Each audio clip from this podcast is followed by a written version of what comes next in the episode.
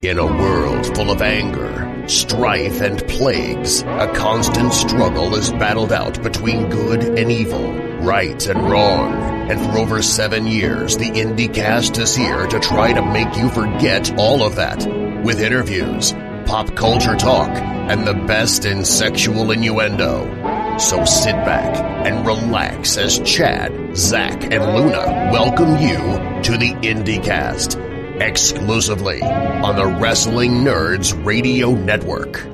Greetings, everybody. Welcome once again to the IndyCast. Chad Allen, Zach Romero here. It is officially going to be the last episode of 2020, and thank the fucking gods, old and new, for that.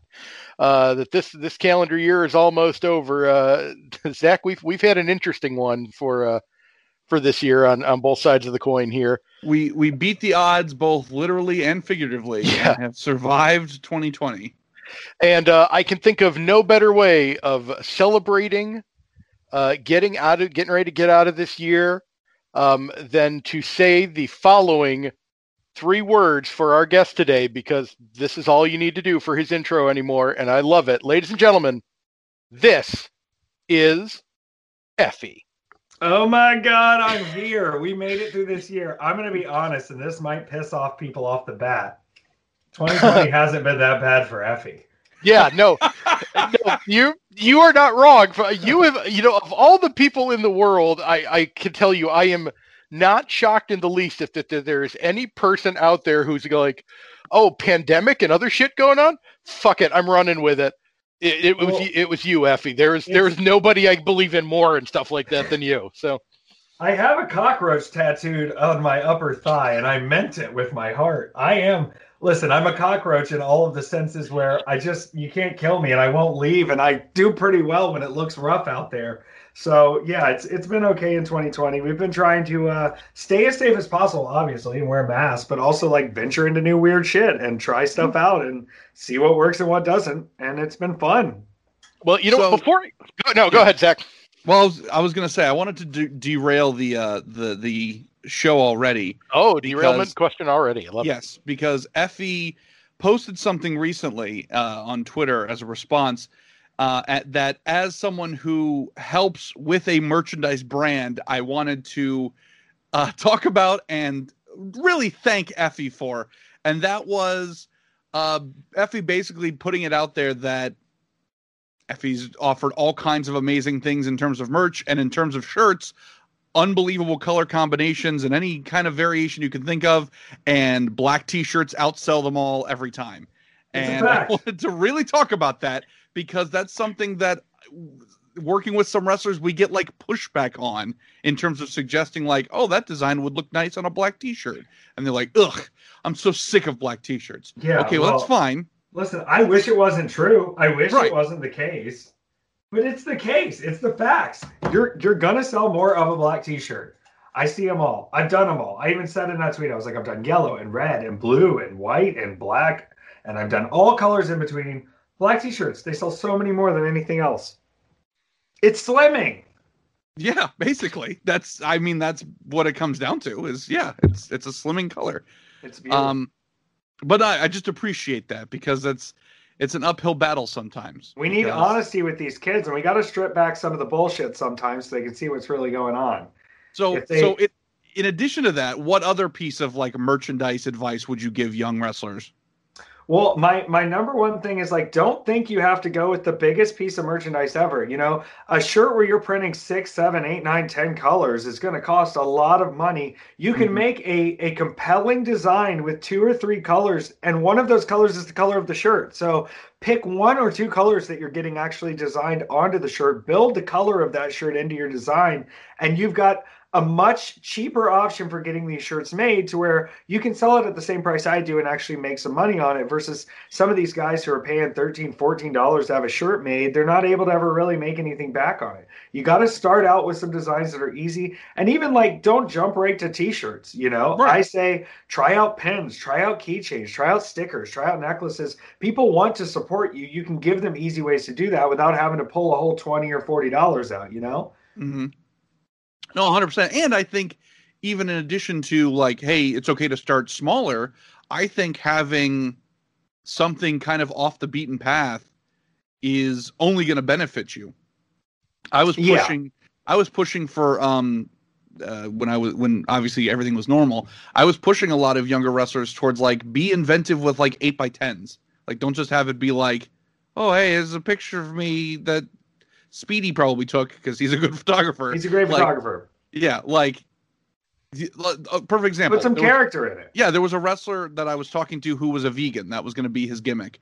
And I said, okay, go to like a petting zoo, like have something close to your gear on, take some photos of you holding like cute animals, Yeah. and then on the back of the eight by ten, have them like print off a recipe for vegan muffins or something like that. Oh like that's going to stand out dramatically to somebody who's looking to buy some merch for you Recipe cards like- would be great. uh, yeah, except versus like, oh, I'm flexing in this picture. You know, it's it's it's at least going to catch someone's eye. Yeah, I think we have to remember that too. Is like you know all these wrestlers want to come in with these outrageous gimmicks, and then you watch them sometimes in the matches, and you're going, okay, well, I can see you've went to wrestling school, and I can see you learned a few moves, and nothing you're doing outside of your entrance and your little moment is anything to do with this gimmick. I don't feel the energy from you, and that's tough for guys to figure out. But there's little ways you can do it and sometimes when you have more of yourself like in your merchandising and in your outfits and in what you are it's easier to slip into that role than if you're just you know acting like a regular wrestling person which is Mhm. fine you know that's that's good You're exactly right, though. I can't tell you how many times that you know Chad and I both like we'll be in the bathroom and we miss someone's entrance, and when we get to watch them, we're like, so wait, what is their character? I missed it. Yeah, what are they doing exactly? they do forearms and they try their best i had to say that to the we did a seminar sunday one of the things i said was trying your best working hard and having a dream are not gimmicks That's very true. Very true. I that that itself could be a T-shirt. It really Uh, should. And yeah. like I don't mean it in a terrible mean way, but like you got to know that it's the same thing as people posting workout videos. For me, like it's the bare minimum for me to work out so that I can efficiently be a wrestler. I don't need to tell everybody about it. It's part of my True. schedule. That's it's true. the bare minimum. The bare minimum is to have a dream and work hard. I don't need to hear about it in every promo. true. Very true. Oh, you're working hard. Big surprise. I'd be surprised if you said, This is the easiest thing I've ever done. I don't ever lift a finger. I win with no problem. Tell me That's about true. that. That's true. I was gonna say, so I, let's jump. Let's go into that a little more. What are, in addition to, I have a dream and I'm working very hard, and look out for these forearms. Um, what would you say are some other like don'ts in terms of promos? You know, I, I tell everyone that one of the things that helped me out the most was I would start to do my promos, you know, from the top of my head, but then I would go through and I would try to remove anything that sounded cliche or sounded wrestling, which is your, you know, the fact of the matter is, or, you know, you may have got me this time, but there's always another match, or, you know, you, t- you made the championship match personal when it could have just been about that championship. When you have these really like cliche things that everyone's heard before, remember that what a promo is is it's a way to convince people to watch or come to your wrestling show. That's all it is. That's the simplest version. So when you have all these cliches, are you actually doing it because you heard it in wrestling and you think you should repeat it? Or are you doing it because that's the best thing to say to these people to convince them to come see you? And most of the time, you find out you're repeating cliches because you go, oh, well, my promo needs to be a minute. I only have 15 seconds of real information. I better just keep talking. When in reality, that's never the right way to go about it. I'm stretching for time. Don't stretch. Save that for the match, you know? Double down. Well, I was just gonna say, and I think to further that point, you know, there was a time not too long ago where you were doing a streak of promos where you weren't in the promos. You had like a weird cast of actors who were all doing the promo, the actual delivery. You had written them, and we're still getting the point across. You were still getting people interested, and you yourself wasn't weren't even in the promo. And Zach Romero, you I- I believe Effy got the. Didn't you get the? Weren't they mostly from Fiverr? I thought They that's were. what I. had- They were. I, I didn't want to. I didn't want to blow up Effy's spot. Well, no, I didn't think that's No, the. you Fu- I think can't. that's the funniest listen. part. I told the kids about it. I let the kids know. I don't want to hide anything anymore. Everybody needs to get on my level, and it only helps me when they can get there. So, True. listen, and, and the reason I started doing it was out of an absolute frustration, if we're being honest, because I was working my ass off. I was working a full time job. I'm doing all these shows. It felt like in a lot of cases, and this isn't always true, it felt like in a lot of cases, I was cutting promos that were getting other people over, that were getting other shows over, they were getting, getting everything over, and nobody else was really putting in the effort. It felt like I was putting in more effort than everyone. And that frustration made me go, I'm just going to give this guy $10 on Fiverr and he's going to cut my promo. And I'm not going to have to bring in my camera and lighting people and my background people and my locations. I can just pay this guy $10 and he'll do it. And it's still more effort than anyone on the show. And that's, you know, not all shows, but you still get that feeling. No, no, but I think you're absolutely right. There are definitely cases like that where wrestler A is like really has a clear direction and is like really trying to be something interesting and cut this promo, and then wrestler B's like they're they're filming with their phone the wrong direction and they're just like, "Hey, next Sunday, I'm beating you," and you're like, "Okay, well somebody clearly gave a shit and somebody didn't." Yeah, a hundred percent. And I mean, I, I, you know, as honest as this is, I said sometimes there's not going to be people that are in the crowd that saw your promo. Sometimes the people that saw your promo are in another world. But I still think if you give that effort, it's going to shine through when you have the match too. When you care a little bit, when you're willing to put it in, you're going to end up looking better anyway because you you give a damn, and people can see that. People want to see commitment. They don't want to see mm-hmm. somebody out there who's like, "Oh, I'm doing this dumb thing right now," or like, "Look, I'm in this you know little wrestling thing right now." They want to see people committed. If they paid and sat down and are ready to be entertained, they don't want half-ass entertainers. They want somebody fully in. So the people who put in the effort are always going to fall into that line, but we can't force force them to keep up. We can't force them to love it as much as we do. Right. That's a good point. And it's amazing. It, it, it does amaze me, uh, like how could you know i've been watching because i was watching uh, I, uh, on independent wrestling tv and before the mat before we got here i was watching a bunch of your matches um, on yeah. iwtv and it's a, and putting over iwtv do do something with the indycast iwtv while you're on the roll. Uh, but um, but no it, it, it and like you talk about how much you put into it how much and it really amazes me watching some of these shows even in the same show, the people that you can see are putting putting a, a thousand percent into it, and how much the, the fans really recognize and notice that. Um, because because you had actually come up on an episode a couple a few weeks ago that we did where we even got talking about how people react to even just the theme music of, of somebody mm-hmm. coming out that actually puts puts in for it and like the fact that you have an audience now that will will sing along to Elton John's Goodbye Yellow Brick Road. Thank God. Because of because of how you know but it's because of how much you put into it that like now they're really bought into it it's absolutely gobsmacking to me and it's just one of those songs that i never thought would become like a sing-along theme song but god god bless the fact that it is because i think that's absolutely wonderful but it, it works too because at least it keeps the room kind of slow before i go out and do anything so i don't True. have to start all fired up like everybody these kids coming out to these crazy pop punk metal fast-paced hip hop songs, it's like your heart rate is already at 151 when you hear the bell ring. And what's going to happen? You're gonna you're gonna run and and and look like a deer in the woods when in reality I'm like a I'm like a deep tiger in in the in the bush waiting because I'm not all worked up. I've got a cool jam. I've got a nice crowd and we're going to ease into this thing and that's fun for me. But the funny part is, then when you do jump into it like full force, that's even more of the surprise about it because one of the matches I did get to watch was uh, uh, GCW. What was it? Uh, two, two cups, two cups full. Oh I think. God! Uh, with with you and Nick Gage, and like I was not like because Gage comes out to you know obviously for whom the bell tolls by Metallica, the place is going absolutely freaking crazy when he comes out, and I you know I had no expectations because I hadn't you know seen too much of the match before, but you came just barreling out of the ring to hit him with that that drop kick at the beginning where where you hit the light tubes, and it was like, oh oh he's going to do that this time, is he? Okay, so it yeah. was like and I think the second thing I did in that match was put that man through a pane of glass. So yes, it, it 100% was. So it's crazy to me that I get to. You guys understand better than anybody because I get to do so much weird stuff in the wrestling business, whether it be beating up children or beating up Nick Gage. like I have such a strange pedigree, and that match was just crazy to me for really one reason, which is I forgot my knee pads. I brought everything for Starcast except my knee pads. I was like, oh, I'm glad I'm doing a full glass death match tonight with no knee pads on. Jeez. My knees are still kind of ruined from that, but like that's part of the gig. It's part of what you get. But I knew in that room too, like, yeah, there's a lot of people that know me, but there's also a lot of people who do not know me. And so if I just start by kicking a bunch of glass into their hero's face, they're at least going to have some thought about what I'm doing.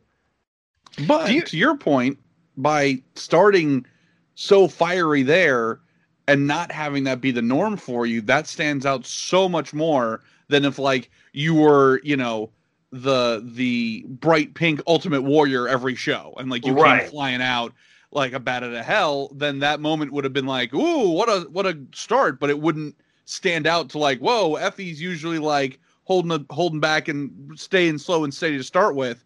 This much this must be that higher level. This is serious shit.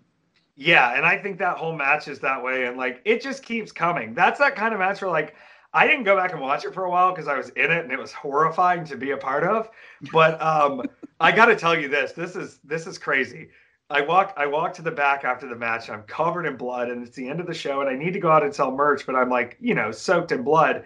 And Janela goes, "Hey man, good stuff," and I go, "Thanks." And he goes, "You really should have added another pinfall at the end. It would have been perfect." And I was like, "That's not what I need to hear right now, Joey.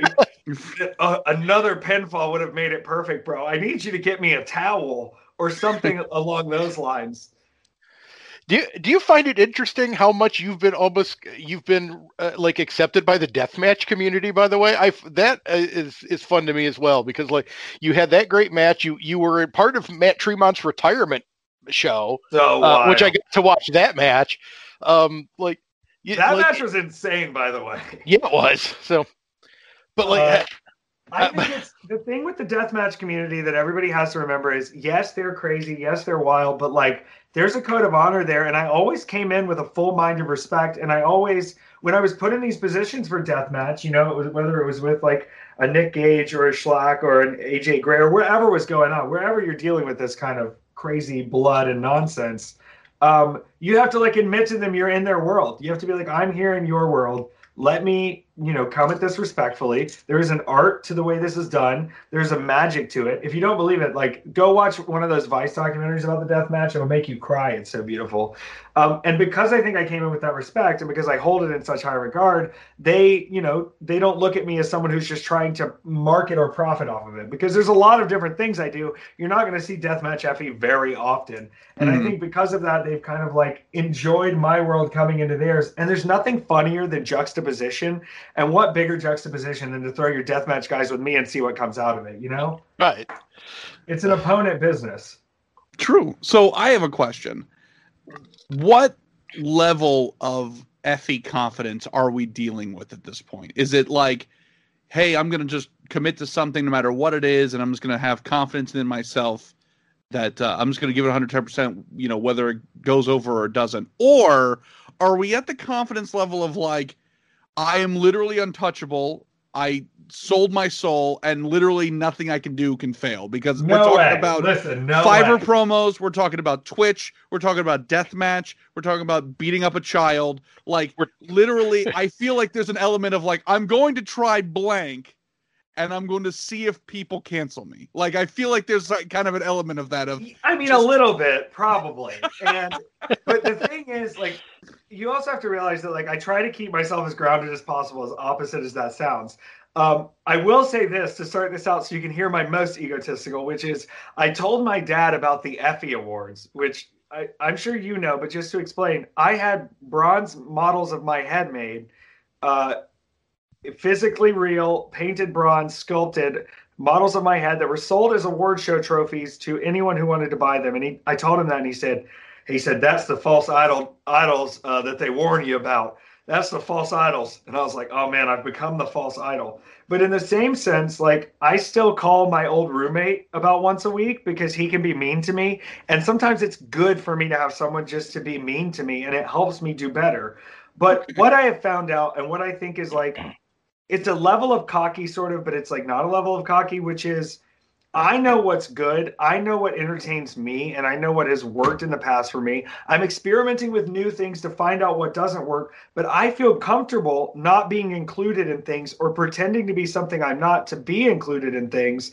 And I know that like my blessings will keep coming just fine. And that's a confidence level when you're not worried about being accepted and know that you will find your audience, whether you're a part of their cool crew or not it's it's pretty magic to have that little bit of confidence to say, hey, if you're into it or not, eventually you will be. So just it right. might be now or later.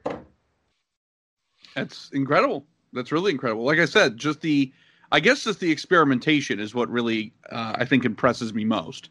Is I always want to try new stuff. Yeah, because like since day one, it's been like, okay, uh, now I'm trying this. Most people aren't doing this. I'm going to give this a shot, or you know, whatever the case may be. You've always been open to that. I mean, to be fair, you were, you know, spitting truth and, and spilling tea about Evolve before that became cool and Evolve closed down. Like you yeah. have always been on the very edge. And I just feel like at a certain point, you got to be like, yeah, that's just what I do now. That's just where I live. And yeah, and I think people are understanding of it. I'm always surprised when people like pretend to act offended by something I do because they like they go like, "Oh, you're not allowed to do that," and not anything illegal or bad or like morally reprehensible, but like there's certain rules in the world of wrestling you're supposed to abide by. Like last night when I appeared on the NWA's YouTube television show, I probably shouldn't have been tweeting about how if you want to watch nipple twists, you watch Effy. If you want chin locks, go watch Magnus like I right. probably shouldn't be making fun of their champion while I'm on their show, but I don't give a damn. And you know, they pay me per appearance, so I'm not contracted anywhere. Right.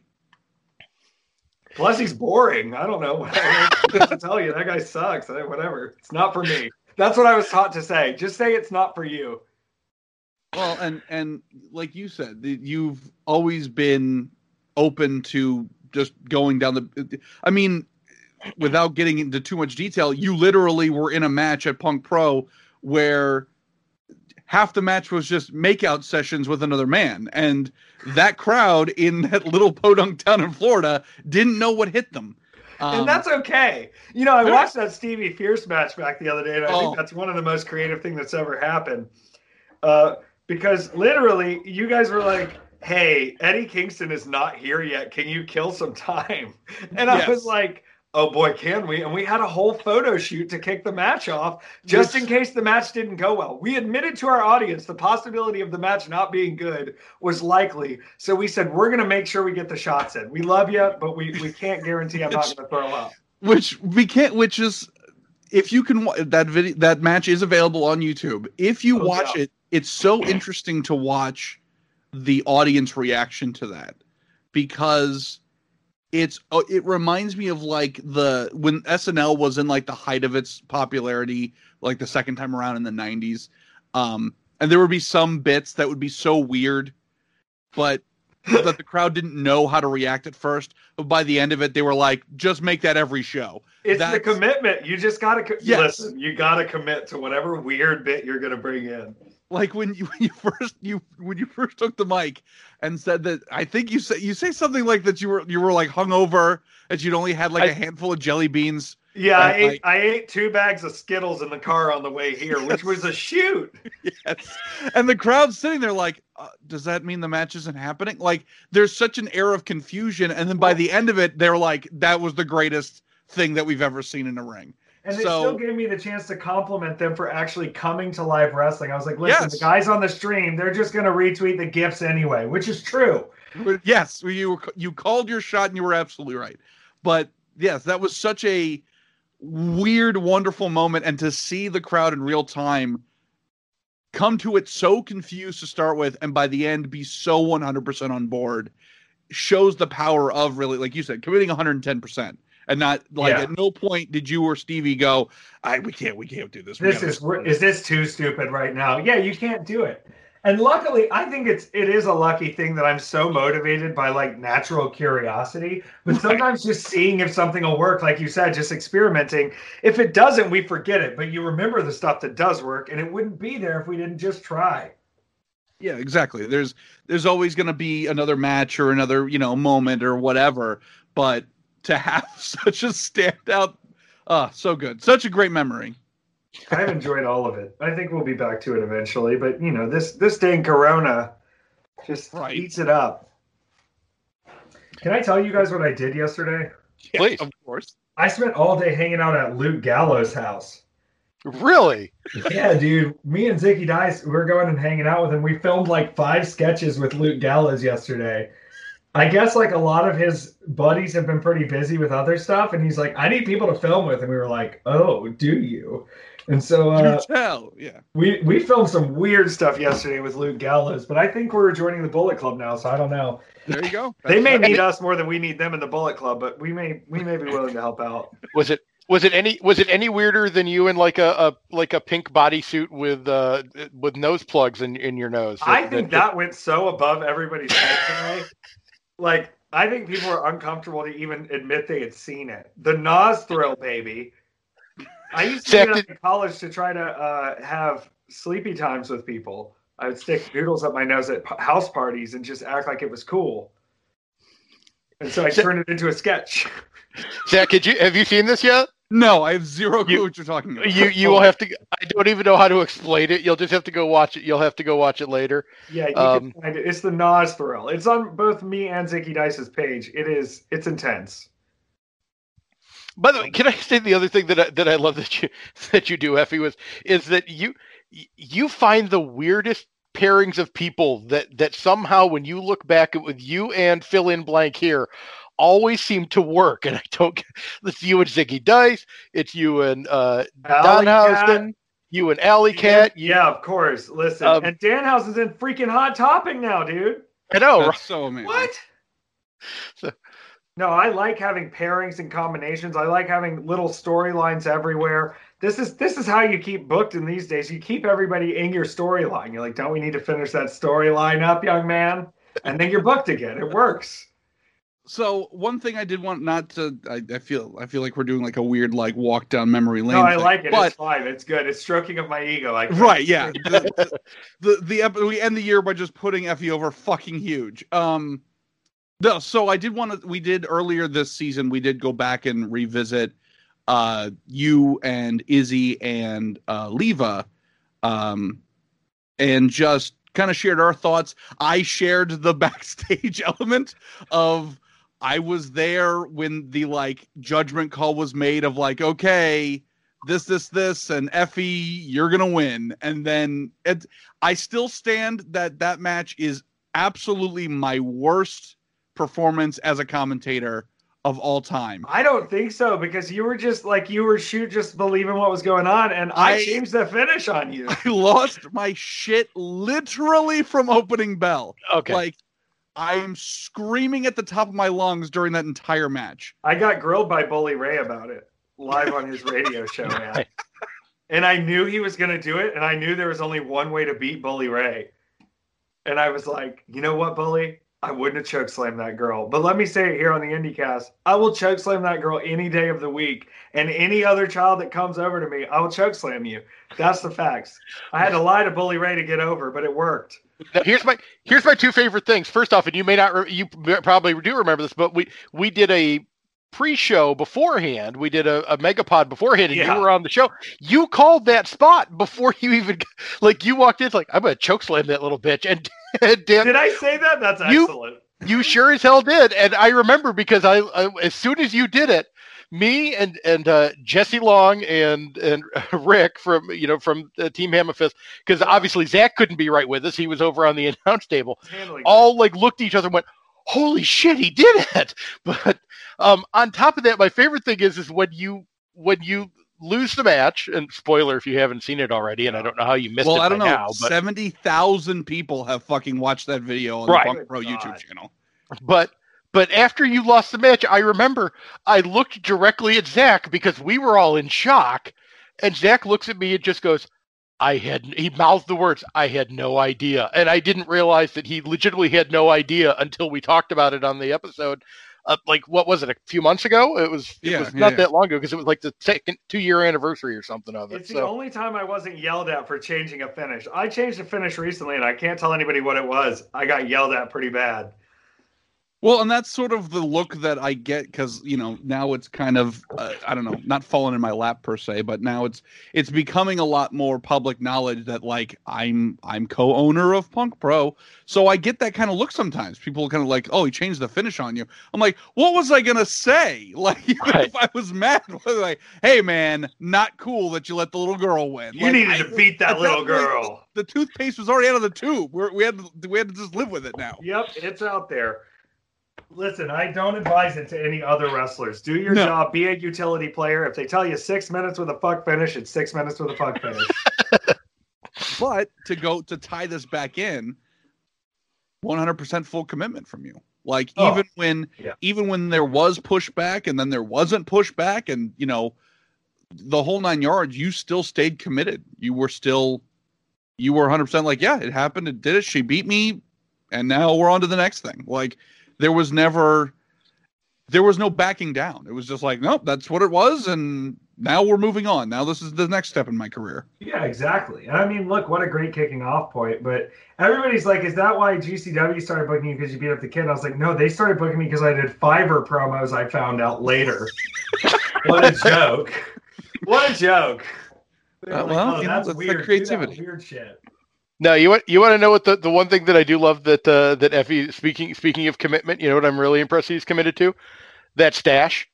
Um, Um, Listen, that's a we can discuss the stash. Some motherfuckers tried to come and and be a part of our industry with this motherfucking mustache, and it's very clear that I will hold this mustache on my face to make sure they never come back.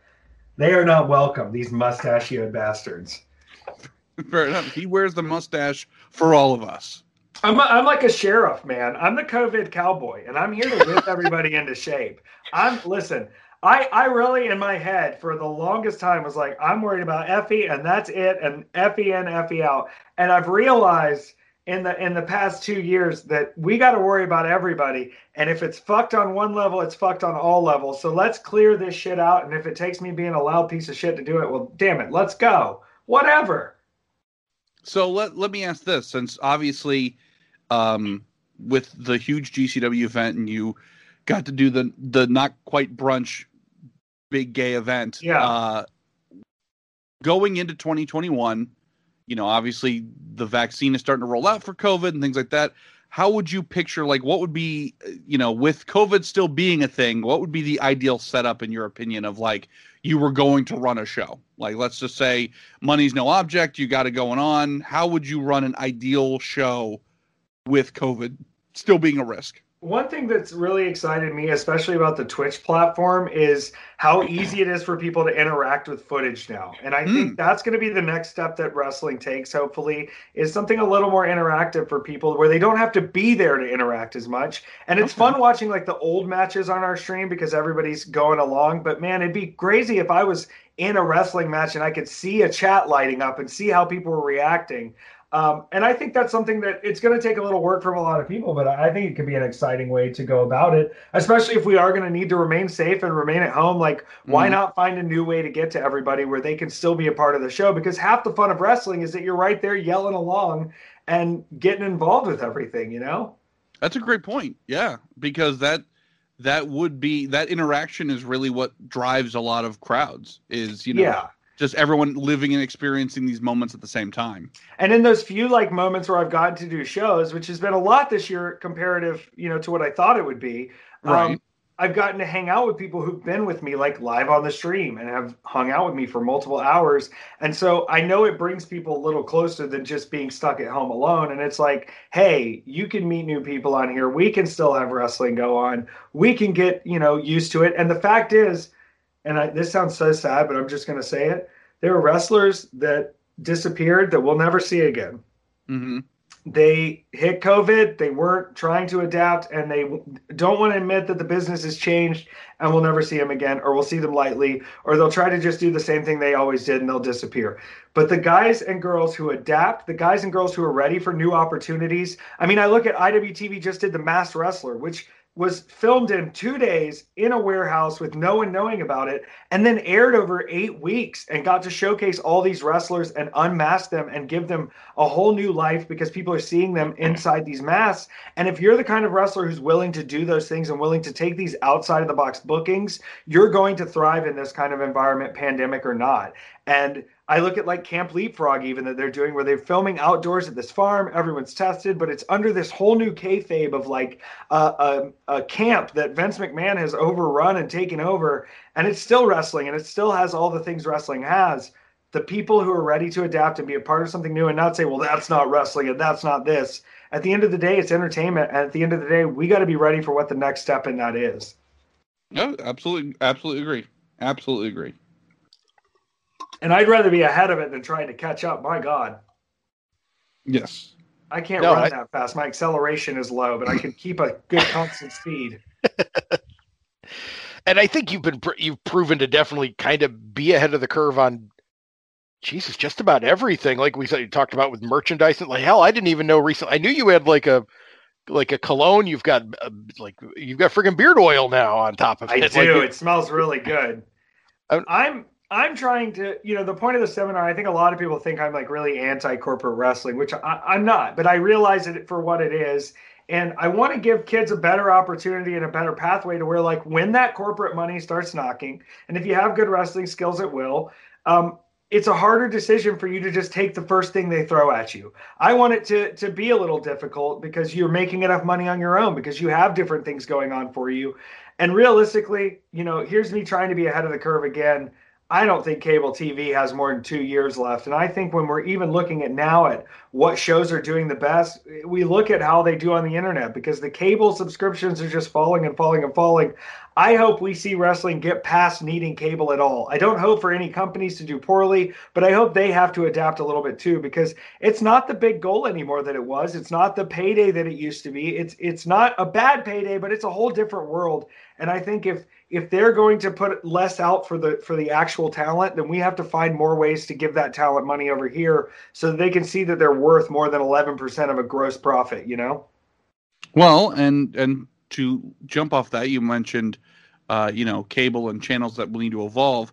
What a segue into the real reason we brought Effy onto this episode. Right that uh, Food Network picked up the show Good Eats with Alton Brown July of 1999. So my question to start with here, Effy, is what was your first exposure to Alton Brown? Okay, I have to back this up a little bit because I've been really disappointed lately. Didn't he go real crazy on Twitter? Was he drunk? Uh, that, he, he did he did go bonkers during the whole uh like election and all that. And, yeah, well, and, I wish yeah. him well. I think on November, like it was like November second ish, he went absolutely crazy. November third, he he legitimately posted something, and I had to look this up. He posted, "I think I blacked out last night. Did I miss anything?" Yeah, so, he got a little wild, but it looks like he deleted a lot of it and made an apology. So I'll, I'll clear yeah. the air there. Listen, Alton Brown was the first guy who told me that there was like there was some magic to this cooking, and I thought, oh my god, this guy's a nerd and he's cooking food all the time, but he's cool on this in this world in his own little kayfabe.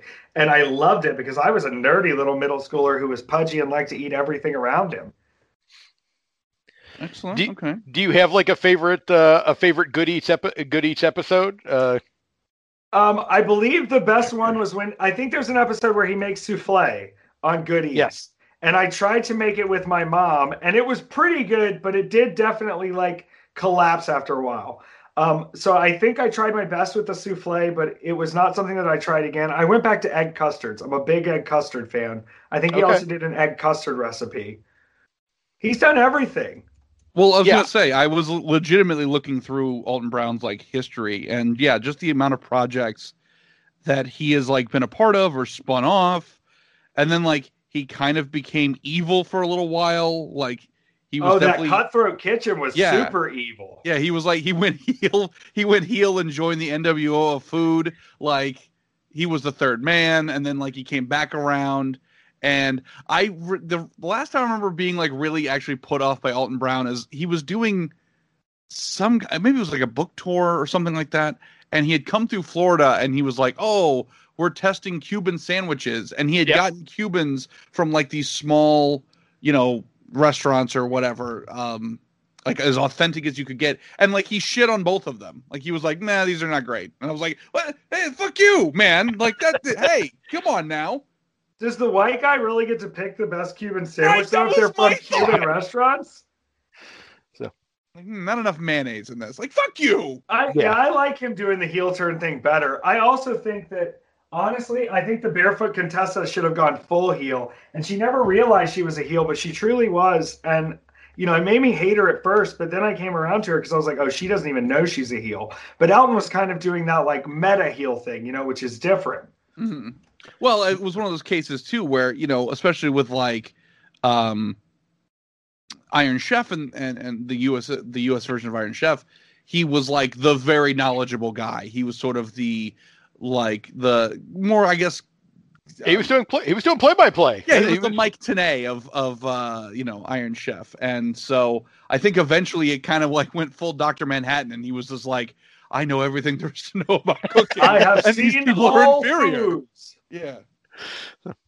And actually, the, my favorite part about Cutthroat Kitchen, by the way, was there. There was a big thing for a while that there was a question if Alton Brown was seriously a dom, uh, just because of how mu- of how many different uh, uh, Punishments. yeah, different. Well, the punishments on top of it, but they're like they're using like spreader bars and like uh, like somebody definitely rated like you know uh, Adam and Eve uh, to to come up with some of the things that they used on that Yeah. show.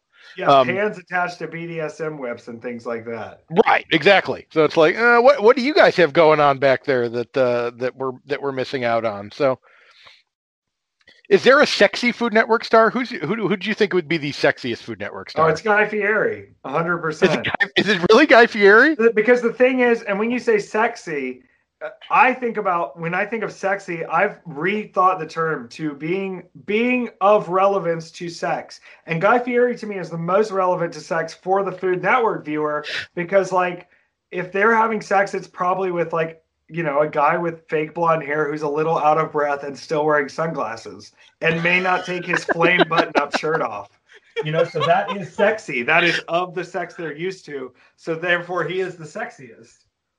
I will say that uh, there's a there's a little spot in Ybor uh, that's like this uh, very very delicious like French crepe restaurant, and like the crepes are authentic. You see like a little old woman in the front window like making the crepes for it. It's unbelievable. And for whatever fucking reason, they only play Guy Fieri on the TVs in there. Like it's like just quality cuisine, and then you look up and this man in a flame shirt is making love to a burrito in front of you, and you're just like, hmm, okay, this seems. It's like I'm really in France. This is uh, an authentic experience. Guy Fieri here in France to try out some of their famous fromage. That's what they call the cheese here. Well, who knew Effy amazing Guy Fieri uh, impression among other. I don't even think I do impressions. I think I can mimic sounds well, and that's about as good as it gets. I can't feel their whole energy. You know, it would be overwhelming. I can mimic sounds well. That's true. That's true. I just love the fact that Guy Fieri uh, that like it's giving me the the even uh, even with the offhanded way he, he described the, the Guy Fieri being sexy gives me a chance to feel like I could actually be sexy one day. Who Right, knows? Guy saying, can. we- If Hey, Guy well, can, under I'm sure interview- as shit can.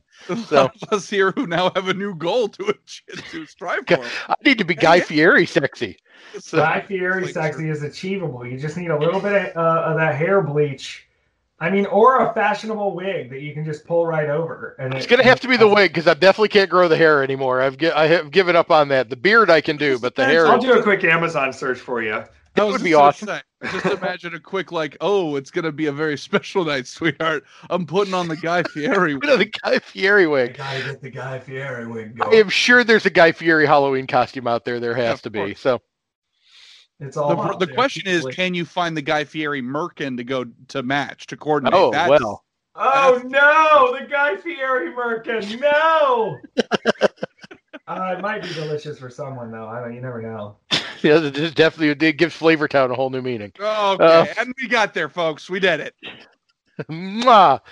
Thank you, ladies and gentlemen. I knew I'd I knew I'd gross him out sooner or later. So Oh my god. Oh, sweet Jesus. Anyways, so um, we've talked about it a couple times here, but Effy, you did just recently uh, put together a uh, a much sought after um, seminar and teaching the youth of wrestling, um, the ins and outs of I don't know, just living on the fucking edge and doing whatever you want. Living on the edge is right. You know, I Um, think I went in a little too heavy brained for for some of the kids, and I think for the others, they wanted me to just keep talking.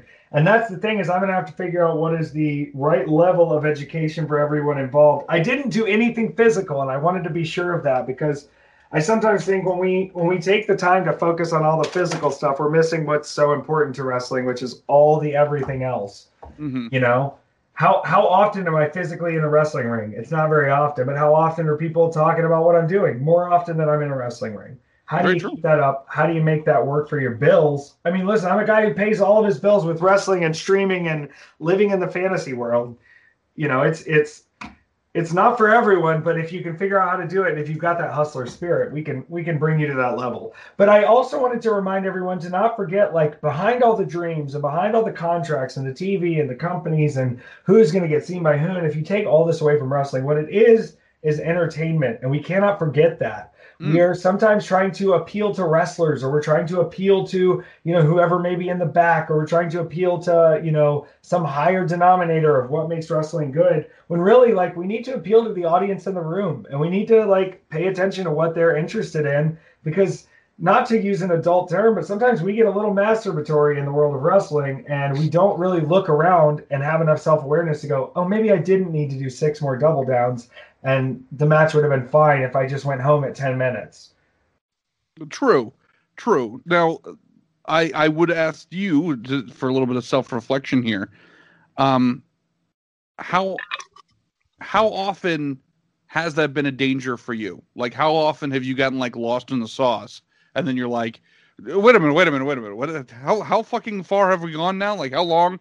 How much over are we? Like, Jesus Christ! Is yeah, that- I that- listen. I'm I'm lucky in the sense that like I don't like to be in the ring all that long. Somebody the other day was like, "Oh, could you do a 30 minute match?" I was like, "Who wants to see me in a 30 minute match?" And they're like, "We do," and I was like, "In concept, you do." But when you have a seven, eight, 10 match show and every segment needs to be what it is, I try so hard not to get lost in the sauce. Even when I'm goofing around at the beginning, I try to get right to the meat when we need to get to the meat. I don't like wasting a lot of time.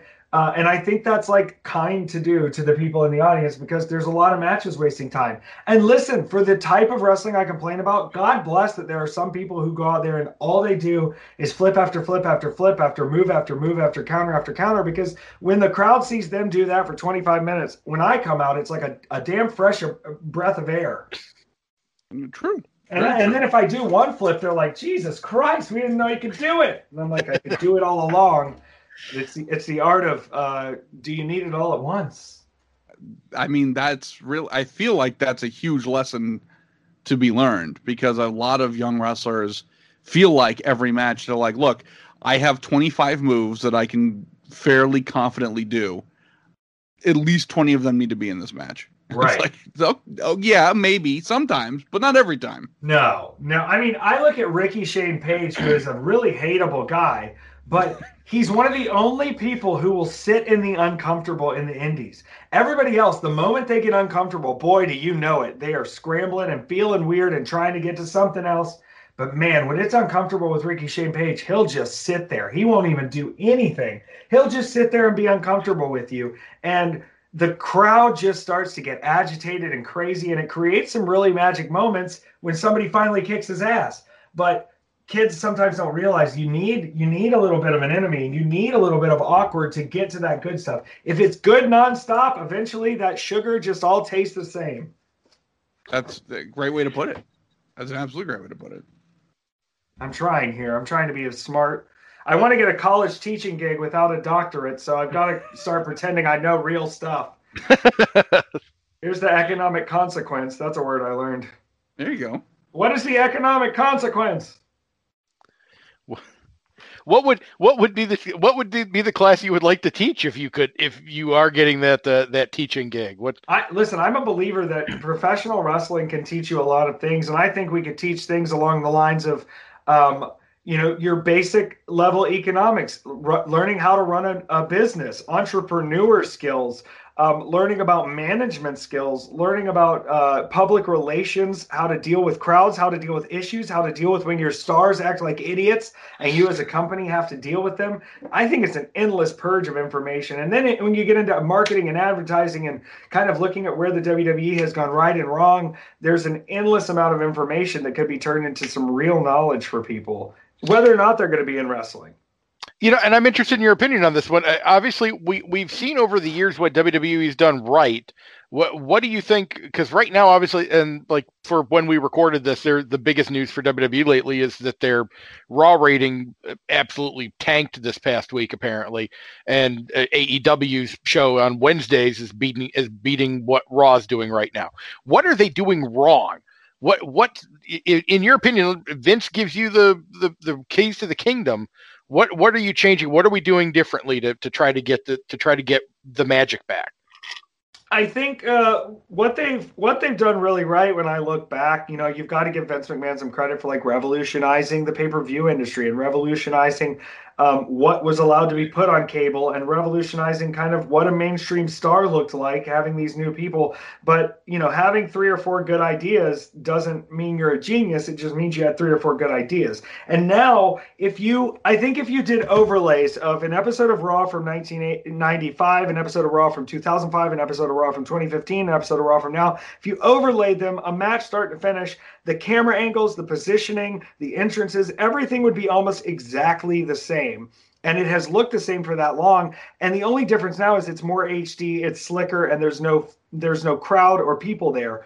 If I was in this position for this company in the year, you know, 2020 in the middle of a pandemic, I would have been looking more to their cinematic matches. I would have been looking more to their uh, their you know a performance center of, of weirder places to film of new ways to film you know? What's wrong with nxt having a main event that's that's just going to be in the performance center all over the place? What's wrong with you know wwe doing a whole show from a farm or doing something really weird and out there? Instead of trying to work within the limitations and adapt and find something new they've said we've got to keep doing the same things and the adaptations instead of helping them have just shown through and so you have things like, oh, well, now we wrestle in front of a Zoom call. Oh, well, now we pipe in our audio and we're trying to get it to look exactly the same when clearly the feel is very different. And the audience is letting them know that it feels very different, but they're still not aware enough to make the changes um, or at least adapt and try something different in this time where they can't do what they normally do. Is there anybody out there that's adapting that's uh, adapting enough right now, or do you think they're play? Do you think everybody still needs to like pull the pull the lever back a little farther? I mean, I think everybody should pull the lever a little farther, but I think what Tony Khan needs to be paying attention to is he has a lot of talent on his roster that are really, really getting over out there. I look at like Anthony Bowens and Max Caster have come in in the past three or four weeks and you know, tonight I think they beat or came close to beating the Young Bucks on AEW Dynamite. And Max Caster is using this to get his rap career out there. And he's getting big views on his rap stuff. He's getting over on Twitter. He's getting over with all of this. And I think they're seeing a little bit that like he's over with that. But if I'm Tony Khan, I'm letting that dude shoot full music videos. I'm letting that mm. dude do whatever he wants backstage. I'm shooting back to him every 10 minutes in the show to see who he can make a, a freestyle rap about next and make them interesting for me because they have a very deep roster, but not everyone has depth. And so when you have these characters with depth, like your Sonny Kisses, your Joey Janela's, your Max Casters, use them as much as possible because everyone else is going to benefit when they're able to do their weird version of what they do next to that person don't be scared of mixing these worlds. Don't be scared of it not looking like the wrestling you think. It's going to help out everybody when you're going out more on that ledge and letting these kids shine who maybe they're not the big indie star of the day. They're not your Kenny Omegas, but they've probably got a lot to give if you just gave them a little rope and said, hey, let's see what you can do. What's the worst that happens? Well, it's like what you said earlier, like with the experimentation. You know, one experiment not going perfectly will be easily forgotten, whereas trying something completely new and having it succeed will live on forever. Oh, oh yeah. But sometimes it takes a few a few flubbies to get there, and uh, you can't be scared to look like an idiot. It's fun to look like an idiot because then you go like it can't feel stupider than this. I've hit the most stupid I'm gonna feel. It's all up from here. True, true. Do you have any and, thoughts on?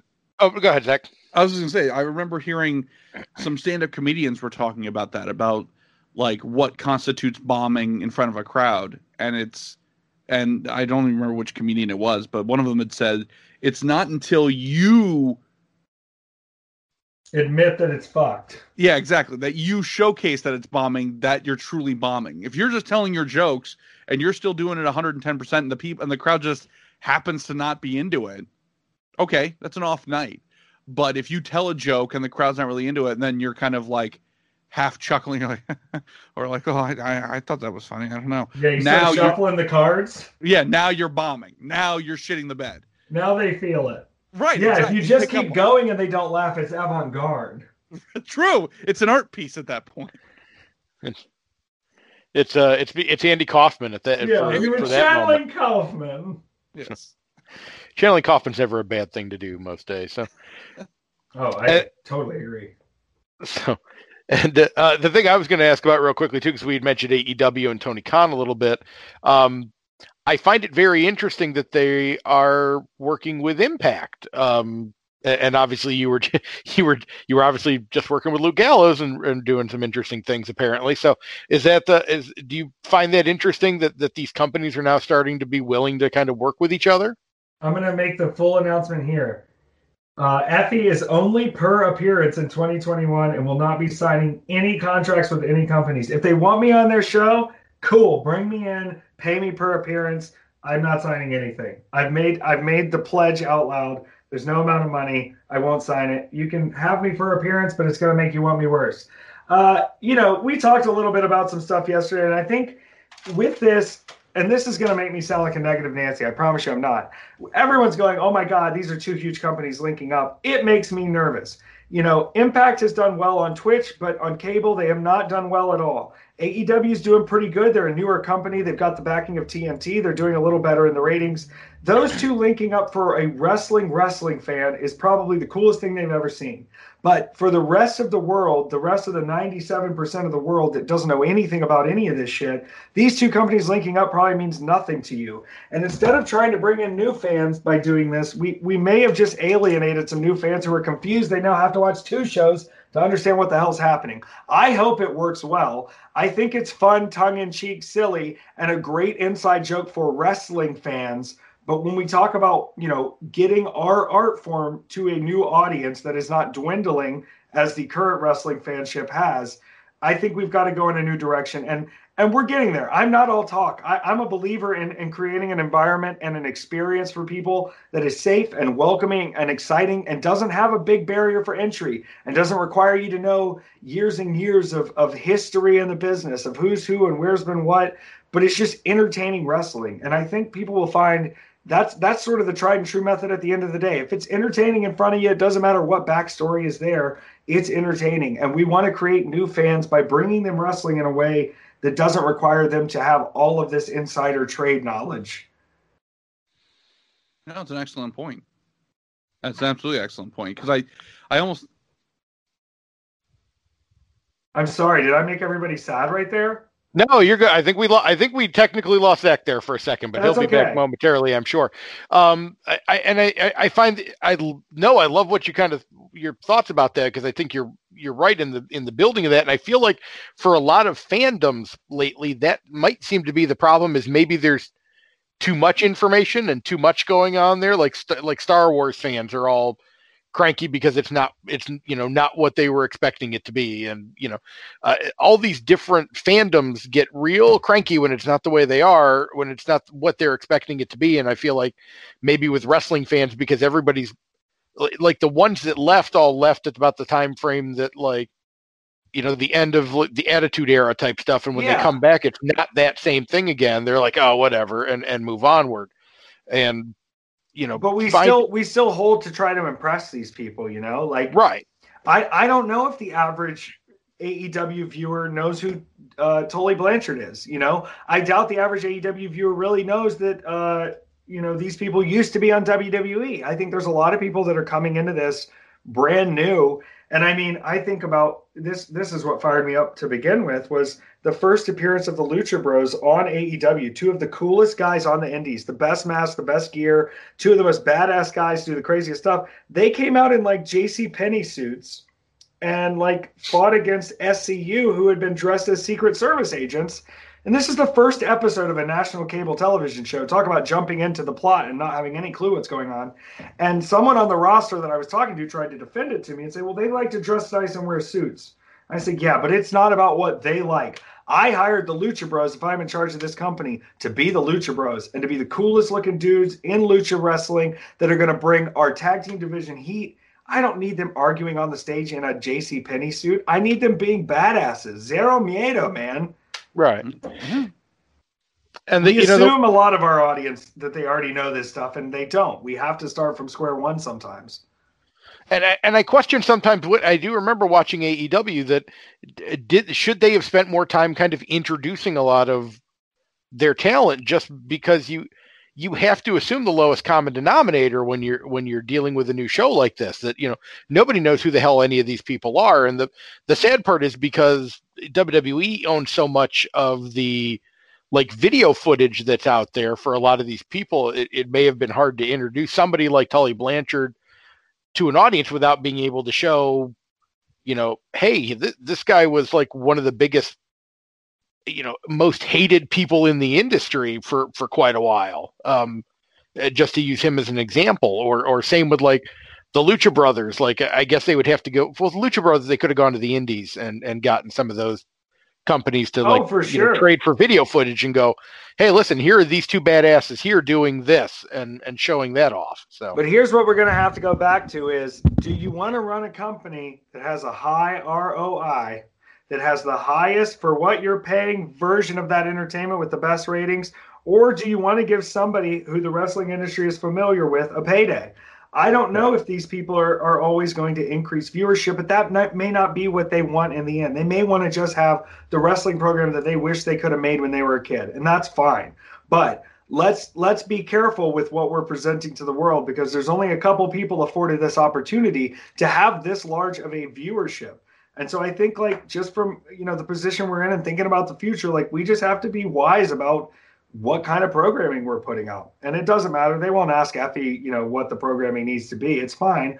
But I will tell you, I had 100,000 people watch wrestling with me on Twitch today. So we're catching up and we're catching up quickly. And I don't have a boss. And I sure as fuck don't have a filter. And that is goddamn terrifying to them. I can tell you. are you the are you the bruiser brody of this of this era I've heard that, and I think I am. Uh, you know, I'm I'm I'm a little less scraggly, but I'm just as well Right. spoken. People people don't know, you know, uh, you guys know, but Frank Goodish was extre- extremely well spoken, extremely smart, knew exactly what he was doing throughout the business, running everywhere he wanted to go and not doing anything he didn't want to do. And I admire that spirit. I hope not to be murdered in Puerto Rico. Right. But I mean, fingers crossed.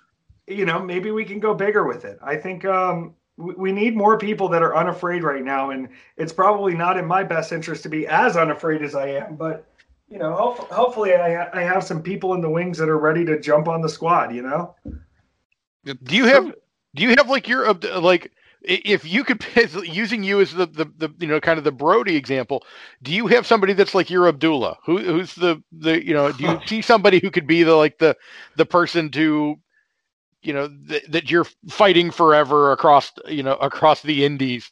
Um, you know, I I'd love for it to be MV Young, if I'm being completely honest.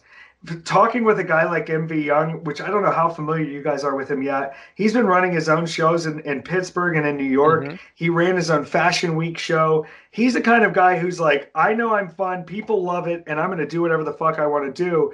And he's trying to get involved with more stuff like outside of wrestling that brings it back to wrestling. Having a Fashion Week show last year with, you know, all sorts of models, all sorts of people that featured wrestling matches in the middle of it was crazy. And so it's a guy like he actually texted me today. We met two years ago, but that whole time we've spent the time encouraging each other to keep doing weirder stuff and keep doing crazier stuff.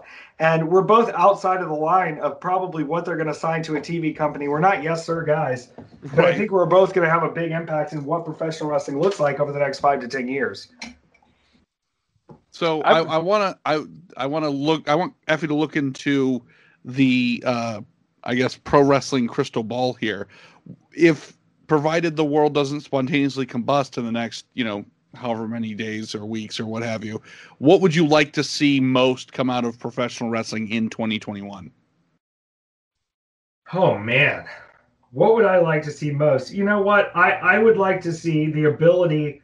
You know, we we saw it with All Out. The the All Out thing was was oh we can sell out an arena with uh with just indie guys, right? And they proved it. But they rocked a lot of Ring of Honor stuff, and Ring of Honor helped produce them, and they worked it out, and they had a long way ahead of it. I would like to at least be able to have an indie show where we can get uh, uh, a large enough number of people in the building, and maybe I'm dreaming maybe I'm dreaming, but I don't want Ring of Honor involved. I don't want anybody to know Sinclair was even friends. I don't want to have to be on TV. I want to move to a level where we can get people to a building uh, in that amount of numbers without needing any any sort of cable or big corporation company near us or behind us or next to us or you know adjacent to us to make it happen. I think what they did was cool. I think it has an asterisk next to it, and it will forever.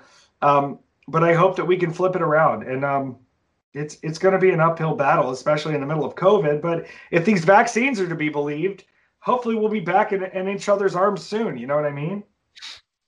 And I was to say that's the hope. Uh, maybe Chad, it's all digital. Right. True. Yeah, that's true. Uh, or uh, what's the all-out equivalent on Twitch? Uh, Chad, any other questions from you? Uh, I guess kind of the, the my last big thing on this one from here is so for do do you think that um like Effy's Big Gay Brunch two, uh, do you think you could you could put something together that that could be that that you know that kind of dream show you're talking about? Do you think you would you have the backing just on on you know with what you've put together with it because you've got kind of a group of people that you that you kind of you seem to work with that that you have a great relationship. We mentioned a lot already, like you know Allie Katch and uh, yeah. Danhausen and Warhorse Jamie and Senegal, uh, Jamie know? Senegal, who who put on. By the way, um, I am I will be honest. I am not usually a huge fan of the you know the death match shows oh, and the, so the no ring shows. That, but it was a fun show. I I will admit that was a fun show and watching it's that. Always good to see Su Yung. Su Yung is ama- is another one that uh, is absolutely amazing. Uh, and yeah, her with with Father James Mitchell, who I I would legend. I would kill to have that guy on the show, and I've tried, and he has not replied back to yeah, me at all. He's a, he's so, a hard nut to crack. yeah. But um, do do you think you um, like with what you've kind of laid out here? Do you think you've got you know what it takes to maybe put together that that next all in type of show?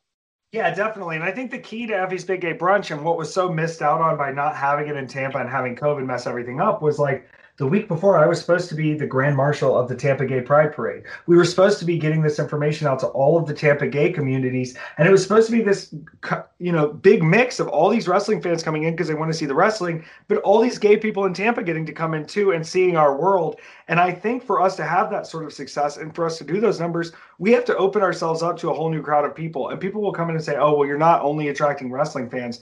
But I think by just showing people that like there's this world of wrestling that's cool with you and who you are and it celebrates you and it has people that look like you, yeah, it's going to be a big move. And I think going into the next year with more people being who they are with us being under democratic leadership, like there's so much more space for big gay shows. And it might even be Effy's big gay wedding. We haven't quite figured it out yet. oh, convincing. But then again, like, how long do I make it about me? It's good to throw my name on it. And the reason we did it is because, okay, I'm a pretty well known LGBTQ performer. But now, with more and more people getting that clout and getting over, and more and more LGBTQ people out there, it's it's not maybe necessary for me to just have my name on it. You know, maybe there's a better way we sell the story to where we can get everybody involved. I'm not opposed. Very, very nice. And actually, let last thing because you mentioned you mentioned people getting over and things like that. Uh, uh kind of my last question for you here: Are you surprised at how over Cranberry is? Oh my God, no! Because she told me she would be, but we sold some damn Christmas cards with that Cranberry on there, and she is uh she is an absolute sweetheart. She's okay with it. She puts up with me. She stamped all the Christmas cards. When she pops in on the Twitter stream, people go crazy. You know, if I'm ever like lulling, I can just grab her on, and people are like, "Oh yeah, cranberry, bring her in here." They love it, and she's fine with it. I think we need to have a match with Cranberry and uh, what's Cody Rhodes' dog? Pharaoh. Oh, God. Uh, can we can we book that match? That could be interesting. I don't be think interesting. he'd too. allow that to be booked. I Yeah. just say somehow I feel like dog fighting is not going to really. Yeah, I might not be on, okay. on paper, it's a little rough. It's a little rough. That's a little rough. I see what you did We there. had, to stop, we had to stop letting Cody know about certain field trips that uh, his talent were making over to my house while they were in Atlanta. He was getting a little frustrated. But let me tell you, I'm real frustrated because I have to look at that motherfucker every time I get to the airport, which is a lot of times. There's a big old picture of him and Brandi at the top of the stairs, and I got to see it every time I come home from the airport. So listen, that if he can, if he doesn't like when they come to my house, good. At least that lets me know we both have to look at each other and we don't like it. right. We all have crosses to bear. Uh, so, Effy, in addition to uh, the sponsorship by the water company uh, Liquid Death, is there anything else that you'd like to put over and uh, get your shit in in regards to uh, any maybe people that this is their first time finding out about you miraculously? Hell yeah, Um, I love that. If it is, that's fantastic. That's awesome. And that's the thing I tell the kids too is it's someone's first time seeing you. Give them the full experience. You know, you can't assume everybody's been watching all your seven months of storyline here. Just jump in and give them something new.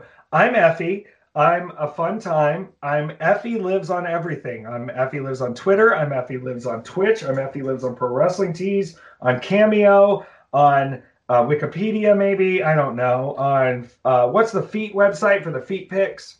I'm Effy lives on there too. I'll say that was a trap, and Chad and I both sidestepped that. Yeah, sidestep it, sidestep it. yeah, so I'm out here. I'm doing it. We're uh we're wrestling. We're watching wrestling. We're making weird content. Go watch that Nas throw video. Yeah, well, I Yes. have. Yeah, that's going to be my whole We have evening it. now. We have a new one coming out in the coming weeks that's a little more offensive, and it's called "Put Us in Your Will." And it's about how you can't trust your kids anymore, and we would be a better option for you to leave your money to. Okay. Well, there you go. It's pushing Again, the boundaries, pal. Paving the way to the future, clearly. Legally, It's- we're allowed to ask. And by the way, uh, Effy still uh, still bfe uh, dot com for the uh, for your other merchandise as well. yeah. Uh, my my merchandise on bfe.com is fantastic. Do not type in beefy.com. It is bfe.com. yeah, you're gonna get some. I've got some enamel pins up there, some 8 by 10s and I've got the Effy Award, a few of those still up there, and some custom condoms.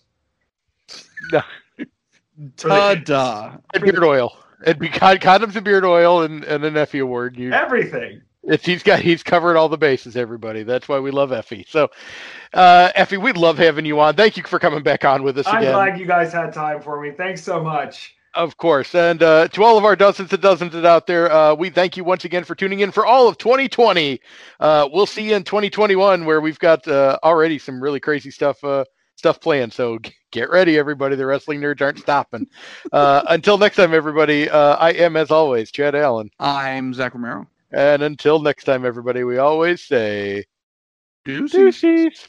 Well, hope I don't poop today. Hercules Mulligan! A jump scare is the Canadian destroyer of horror films. Pardon me. Might I suck mine own dick for a second? I'm ready to greet the day, you fucker. Every single one of you guys has made a horrible decision. It's that dirty ass Meryl Streep. We are. We're touching wieners. Not touching into- wieners professionally. Ric Flair said fuck a six pack and he never lost an ounce of pussy. What I am is a big, queer, stone cold Steve Austin. Birds don't give a fuck about your life.